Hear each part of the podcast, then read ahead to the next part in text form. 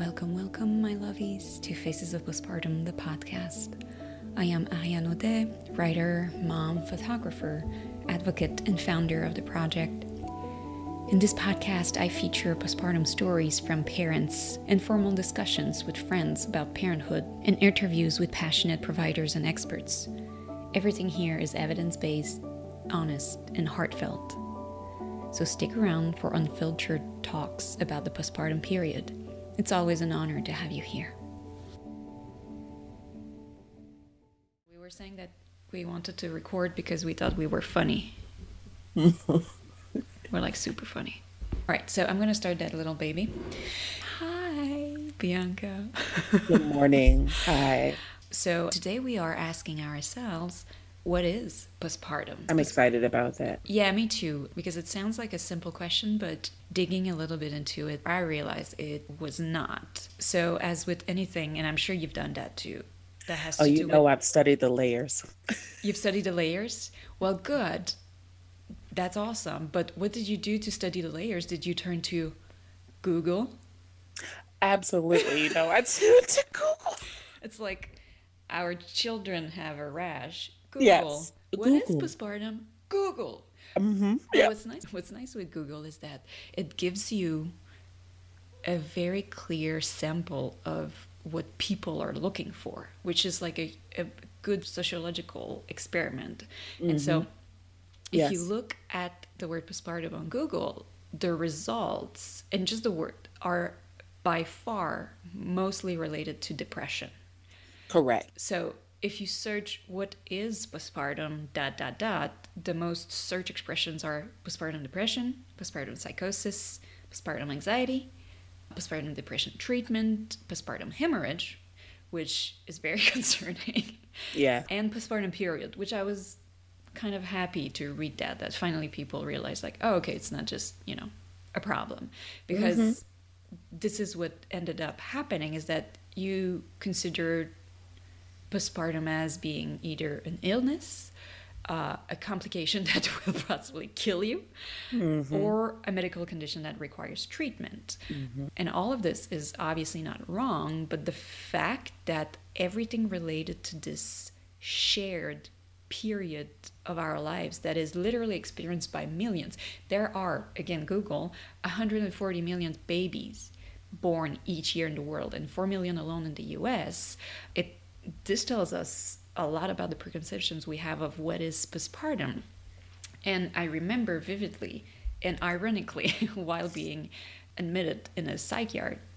I always do that. Is it psych yard? Psych ward. I think ward. It's a ward. Yeah, the yard ward. is like backyard. Yeah, I, think- was not in yeah, a that's- garden. Yep. It's like what happened. You, you suffer from acute postpartum depression. They put you in a garden. They wish Uh-huh. you good luck. Yep, Which you're outside. Wouldn't be bad. Yeah. You're outside in the wild. Yeah. So what I wanted to do when I founded Faces of Postpartum is to reinvest the word postpartum with something else than symptoms or treatment. In short, to think postpartum not based on what the medical establishment is telling us what it should be, but what is the definition? Because if you type again, what is the definition or meaning of postpartum? The first page, not just the first results, the 1st mm-hmm. page directs you towards Directly- medical websites. That is Mayo correct. Clinic, WebMD. It's like if doctor literally decided Created, I know, yeah, yeah. created and defined the word. And we mm. all know that those who define and those who represent own the perspective and own the representation the general population have.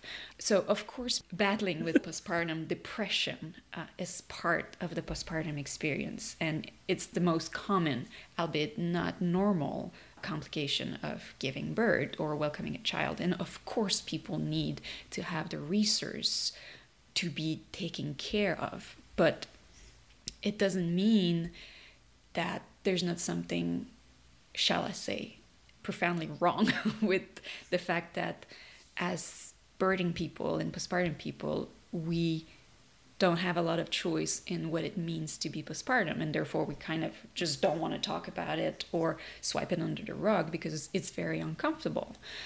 Um, and I'm glad you brought that up Yeah. because we do get when we go in, so say for instance, when we go to get medical treatment, they automatically are telling us that it is depression and that they already have the medications to take care of that piece of everything, right?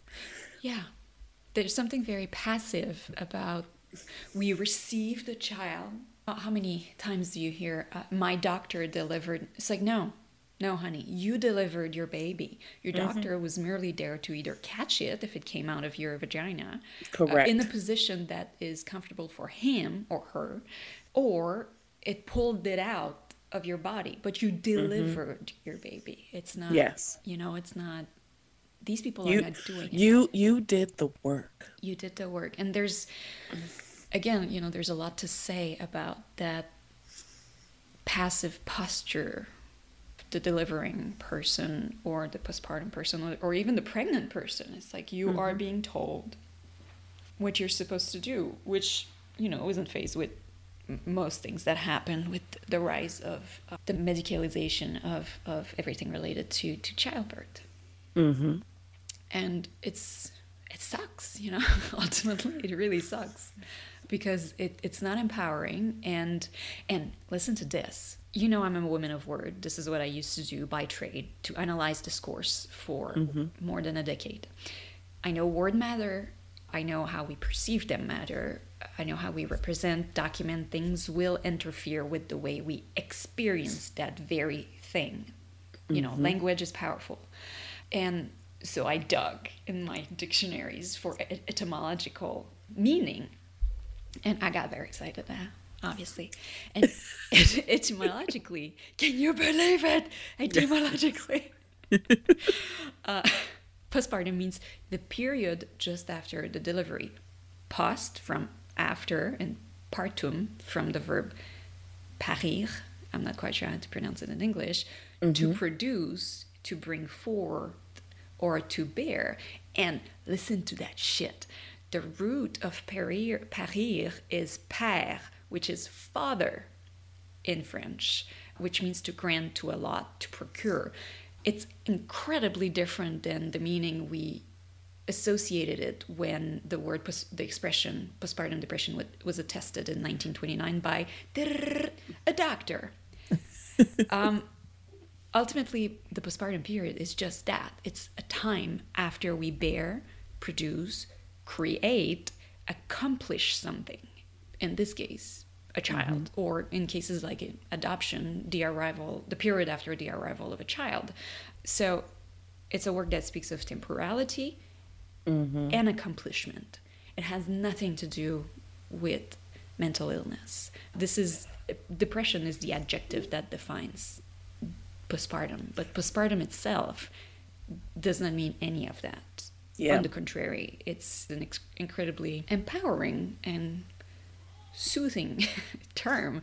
And so, mm-hmm. my question to you, because now I'm going to shut up, oh. is I got very excited. Now, I'm going to ask you a question is that before even going in, had you ever heard of the word postpartum? If so, what perception did you have? What understanding did you have of the word? So before I went in for Fiona, I was aware.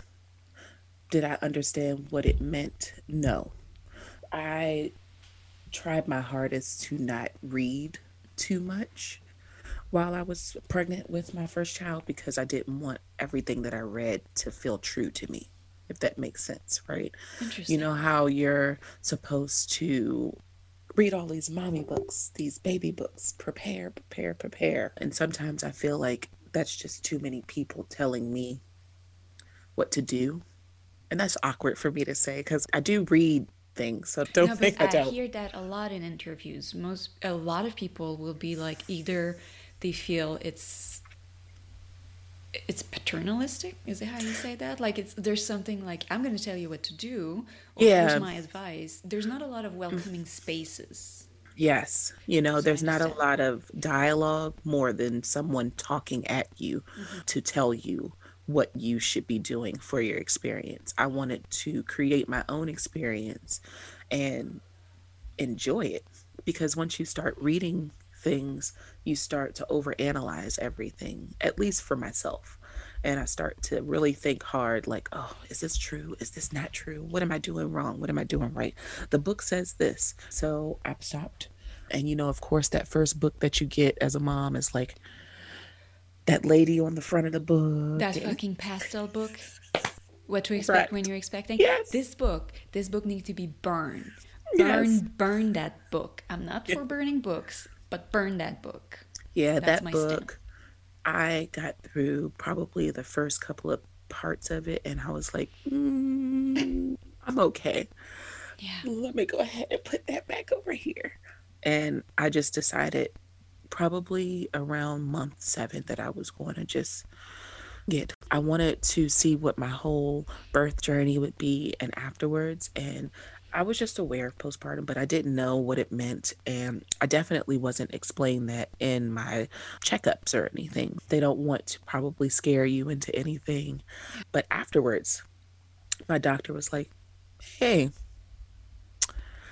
so you're going through this. Yeah.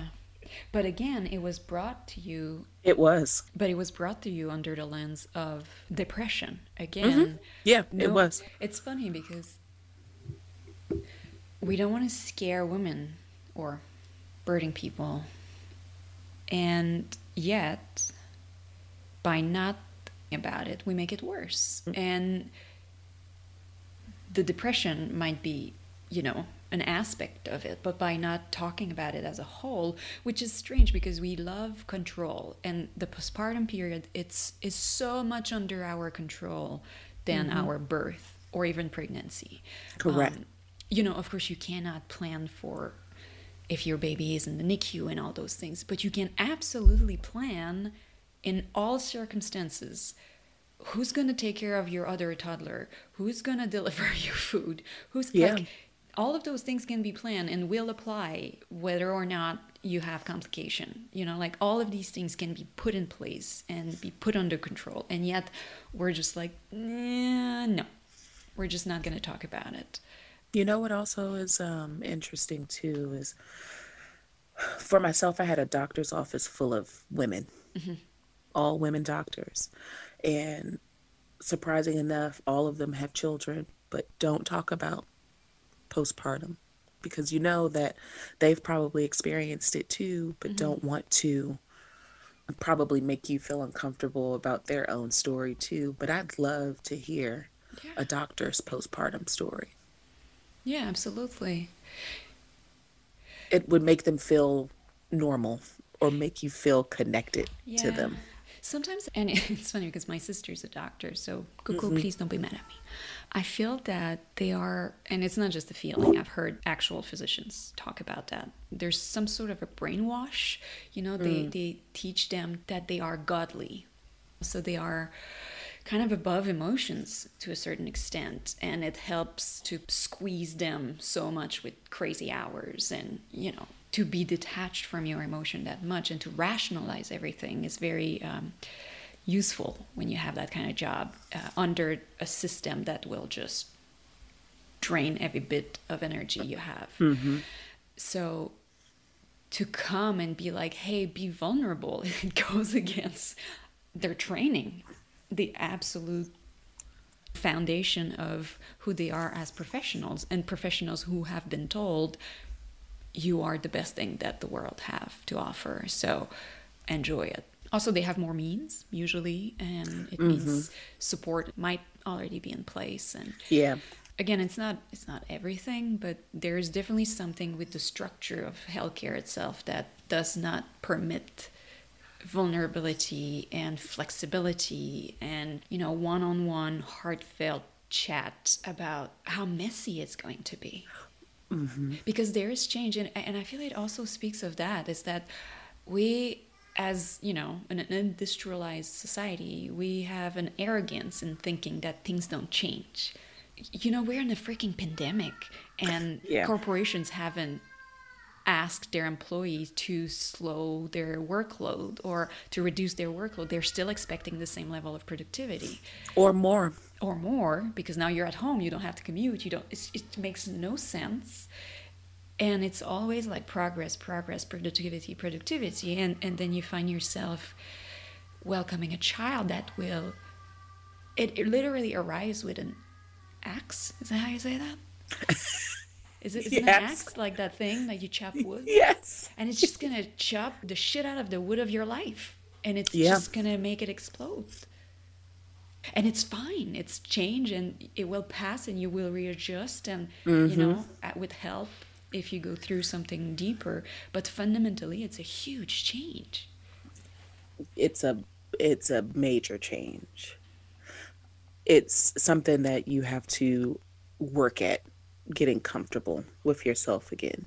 You know, I have my oldest is turning 4 February 23rd. And for me, I'm like, whew, I still go through things, you know. Like I told you in the beginning, I have a lot of anxiety issues. And so just thinking about what I could have known beforehand to try to work on it would have made me feel or started my process of healing after birth probably a lot quicker. They wait till afterwards or don't tell you anything and you just kind of got to figure it out, right? yeah and it, it sucks because you know the the house smoke again with my metaphor of burning wood you know there will be smoke but usually when we get to the point of the house is on fire now we we consult and now they're like yes let me save you and you're like mm-hmm. no i just wanted to be aware that the house might catch on fire and that there would be smoke. And i think this is the problem with all those books and stuff is that it provides advice when in fact you just need to know there's a space for you afterwards.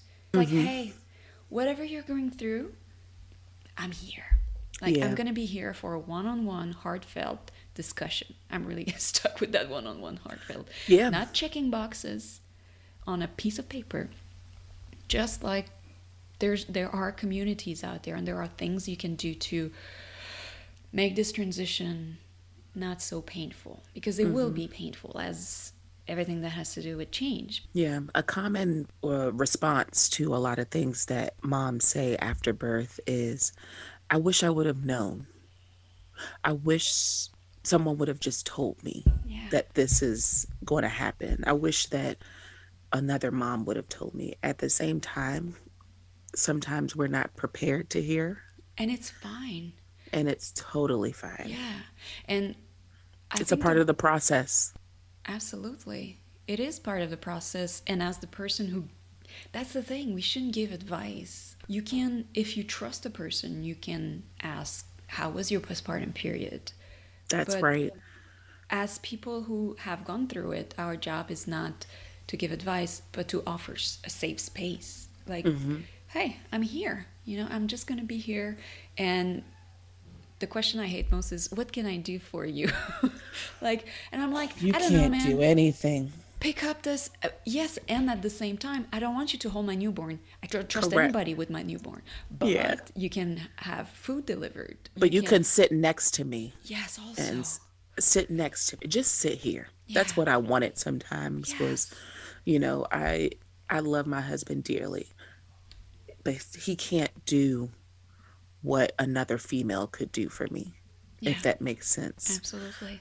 You know you need that companionship to know that you have somebody who is like you who can just sit there right next to you and maybe not say one word right?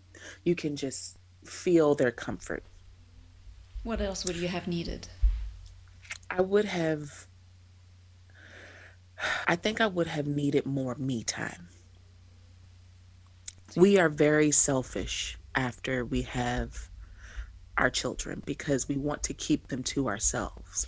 There are so many people who are around you who could help you, even just hold the baby for a second, but we get so wrapped up in I'm supposed to be the one taking care of it. I'm supposed to be the one holding it. It's my responsibility when you can share it. But I just wish I would have shared a lot more than I did. And I did. but going out of town for a night or two hours to myself to take a walk, you know, eating something by yourself, just a moment. yeah to normalize that too that Mhm. it's okay to do it and also it's okay not to want to give away your newborn if you don't want to hmm yeah But but self care is very important, and we lose that once we give birth because all we can think about is the person who we just brought into the world. which i guess there's a biological component to it you know so hmm we don't abandon that thing on the side of the road although That's we, right. we think about it sometimes Sometimes we might think about it, right? But at the same time, you're like, I have a responsibility, and I'm gonna do it to the fullest.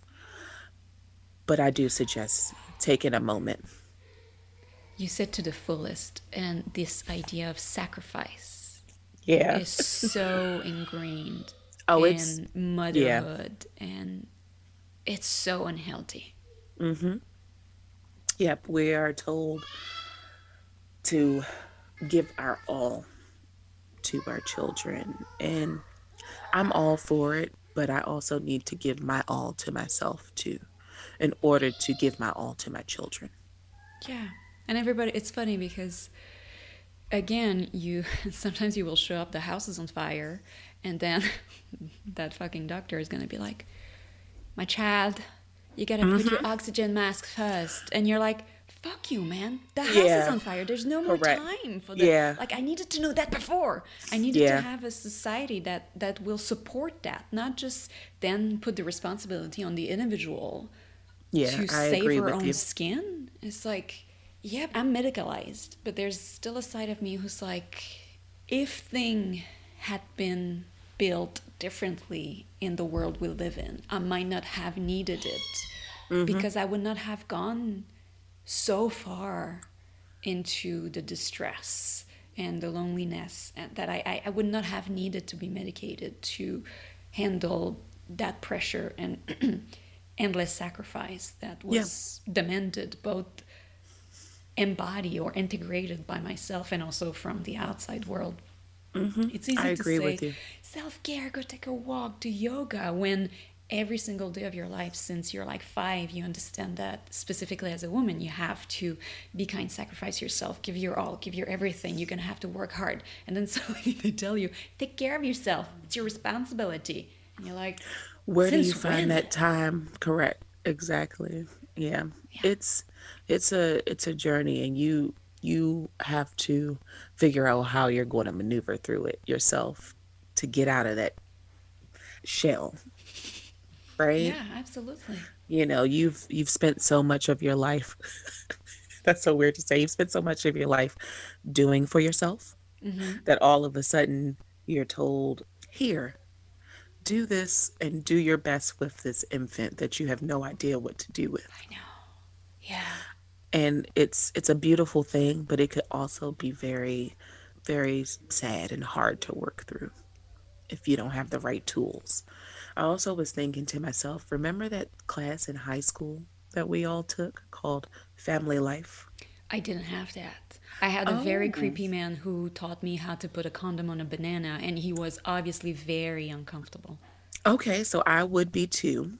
I think Yeah. it was related to religious education, Ah, so it was like very messy. Yeah, ours was family life in a sense of here, you're a woman. Here is what you have on your body. All right, here, you're a man. Here's what you have on your body. You go through a period. You have wet dreams. You go, you know, you grow up.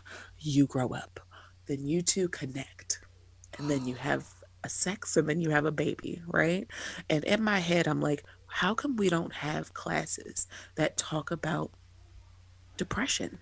We don't oh. have things that are talking about what we are experiencing even as we grow up Yeah, to help us. exactly. We don't have any mental health anything in our teenage years to help us prepare Yeah, for adulthood, right? Isn't that something else? And you have teenagers who are having children who still have no resources as to what it feels like to go through postpartum after. Yeah, absolutely. And it's it's interesting because I read books with my four year old with colors and mm-hmm. Here's sadness, here's joy, here's anger, his, here's serenity, here's anxiety. And then there's a huge gap between that. Yep. How are we supposed to handle our emotion through changes? We talk about postpartum, but the postpartum period is just that it's a change. It's a period in my life where things change. Sorry, it's like a screaming fest right. over there. And and yeah how you do you handle change? How do you have like a community? Do you have a village around you that will help you yeah. go through that? And if we want to talk about that how is that represented in movies or in the mm-hmm. media? I vividly remember watching and it was a ser- a tv show about an ob like working in a hospital. And there's this woman she gives birth and the next scene is her and her perfectly quiet newborn in the little, you know, plastic bassinet. Mm-hmm. And she's sitting in an immaculate room wearing an immaculate robe and she's reading a fucking magazine. I am so proud of her to the fact that she was able to do any of that shit. Yes. As I mean, like I barely was able to freaking take a shower. I was barely able not... to make a plate of food, like a bowl of soup. That's just water out oh, of. She was at the hospital. Like she's yeah. just there's nothing around, and I'm like, we're talking like 2014. I mean, dude, like make an effort. This is not what it looks like after you just gave birth. This is not it. We have to talk about that as well because vanity is mm-hmm. a thing we got to do an episode about it too. Yeah, because if you think about all of the social influencers who post their beautiful backgrounds, this is what my life looks like, right? I have a beautiful nursery, I have a beautiful setup here, I have people who are going to support me. But those same individuals are still going through postpartum as well. Yes. They are just going through it a different way, right? The way that they present it on social media might be helping them through the process. But to us, on the outside looking at them, we look at it like, oh, this is what you're mm-hmm. supposed to be looking like. My daily life doesn't look like that. How do we get that? And I think that is a good topic to talk about because it can be deceiving. It's very deceiving. And it's also, I will never attack an individual in particular, but I can absolutely attack the idea as a whole. And that idea of portraying or taking what's on social media as the truth, more and more influencers will actually talk about that. Still, you know, they capitalize on that, they make money they out of it. So there's yeah. also like a, a capitalistic component to it that is very difficult to it pushes break away you to, from to yeah. buy to consume what they're presenting exactly yeah mm-hmm. it's it's it's wild i was one of those individuals that signed up for all of the mama influencers on instagram yeah. before i was you know when i was pregnant with fiona and i was like oh, this is what this is what i'm supposed to look like oh my goodness let me do my room like this and that and then afterwards i was like mm, yeah yeah, I'm but this okay. is appealing. But people, I think, need to understand this is a business. This is a, a as you said, it's a representation. It's a performance. Is it, it's not reality. It's a show. No. It's a show. And it's fine if you're making money out of it.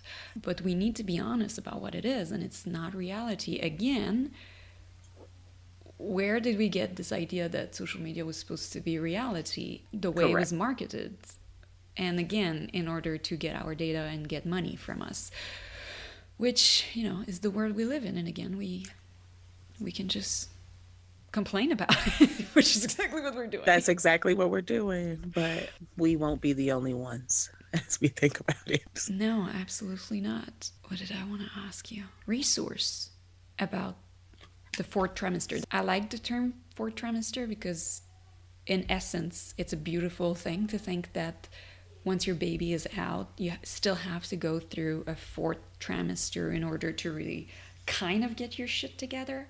But mm-hmm. it was branded again as something you need shit for. You know, you need yes. to buy a DockATot. You need to buy, yeah. you know.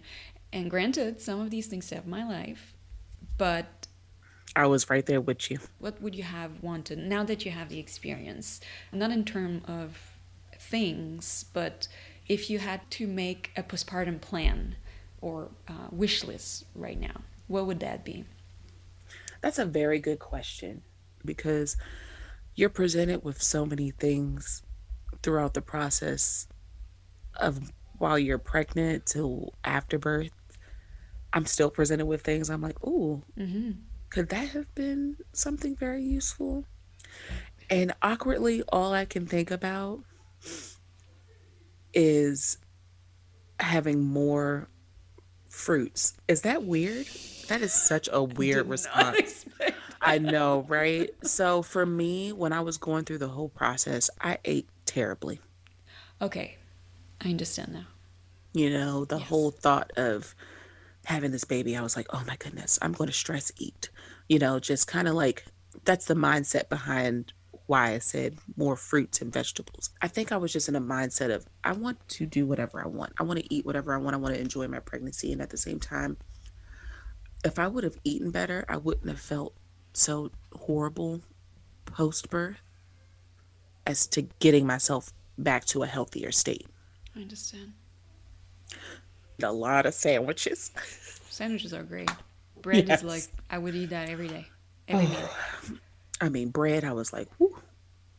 But if I would have eaten better and taken the time to look that stuff up, I think I would have felt a lot better post pregnancy because I started to do that afterwards.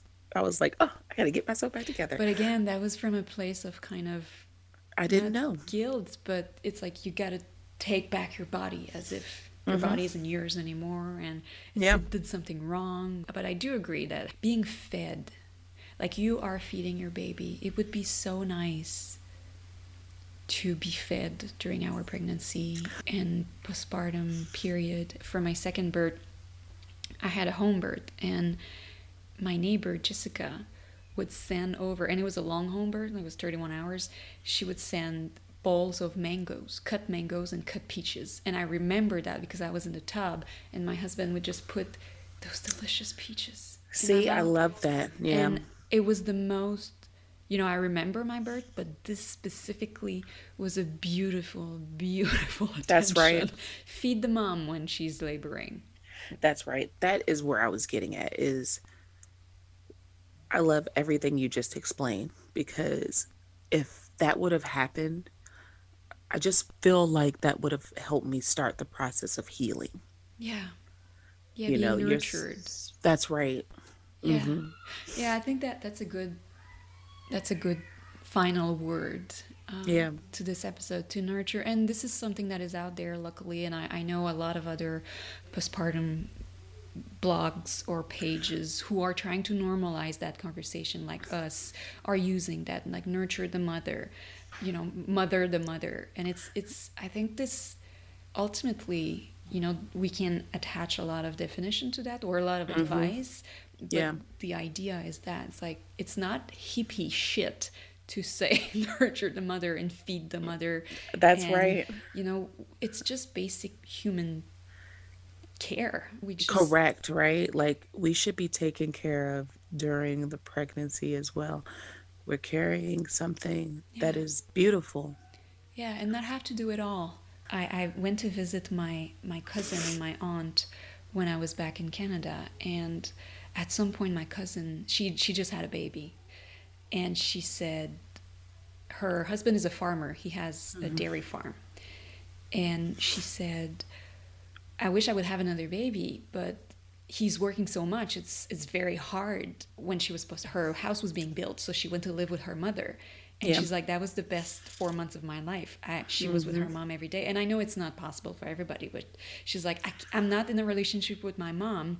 And it stuck with me. And I wrote to her the other day and I was like, no, but this village, this filiation, this transmission, this yeah. mother who is feeding you as you are feeding your own child is so beautiful. Mm-hmm. If you're not having another baby just because you don't want to be nurtured by your mom, you're making a mistake. Make another baby. and just, you know, be nurtured by your own mother if you yeah. can. This is okay. there's nothing wrong with asking for help and not even asking for help thinking that it's normal to receive help and being nurtured That's the key right there. yeah it's okay it should be like that Mm-hmm. so emily Take it. make another baby This has been fun. I love that. It has. Well, thank you so much for listening to Faces of Postpartum. We are your host, Ariane O'Day. And Bianca Mosquitis. If you like the show, be sure to rate it and register on Apple or anywhere you get your podcast. If you have any idea for shows or anything else at all, you can reach us at podcast at facesofpostpartum.com. We also have an Instagram at Faces of Postpartum, and you can find Bianca at Bianca Mosquitis on Facebook as well as at Life of Bianca M on Instagram. Wonderful. So I will see you in two weeks. That's right. Take care.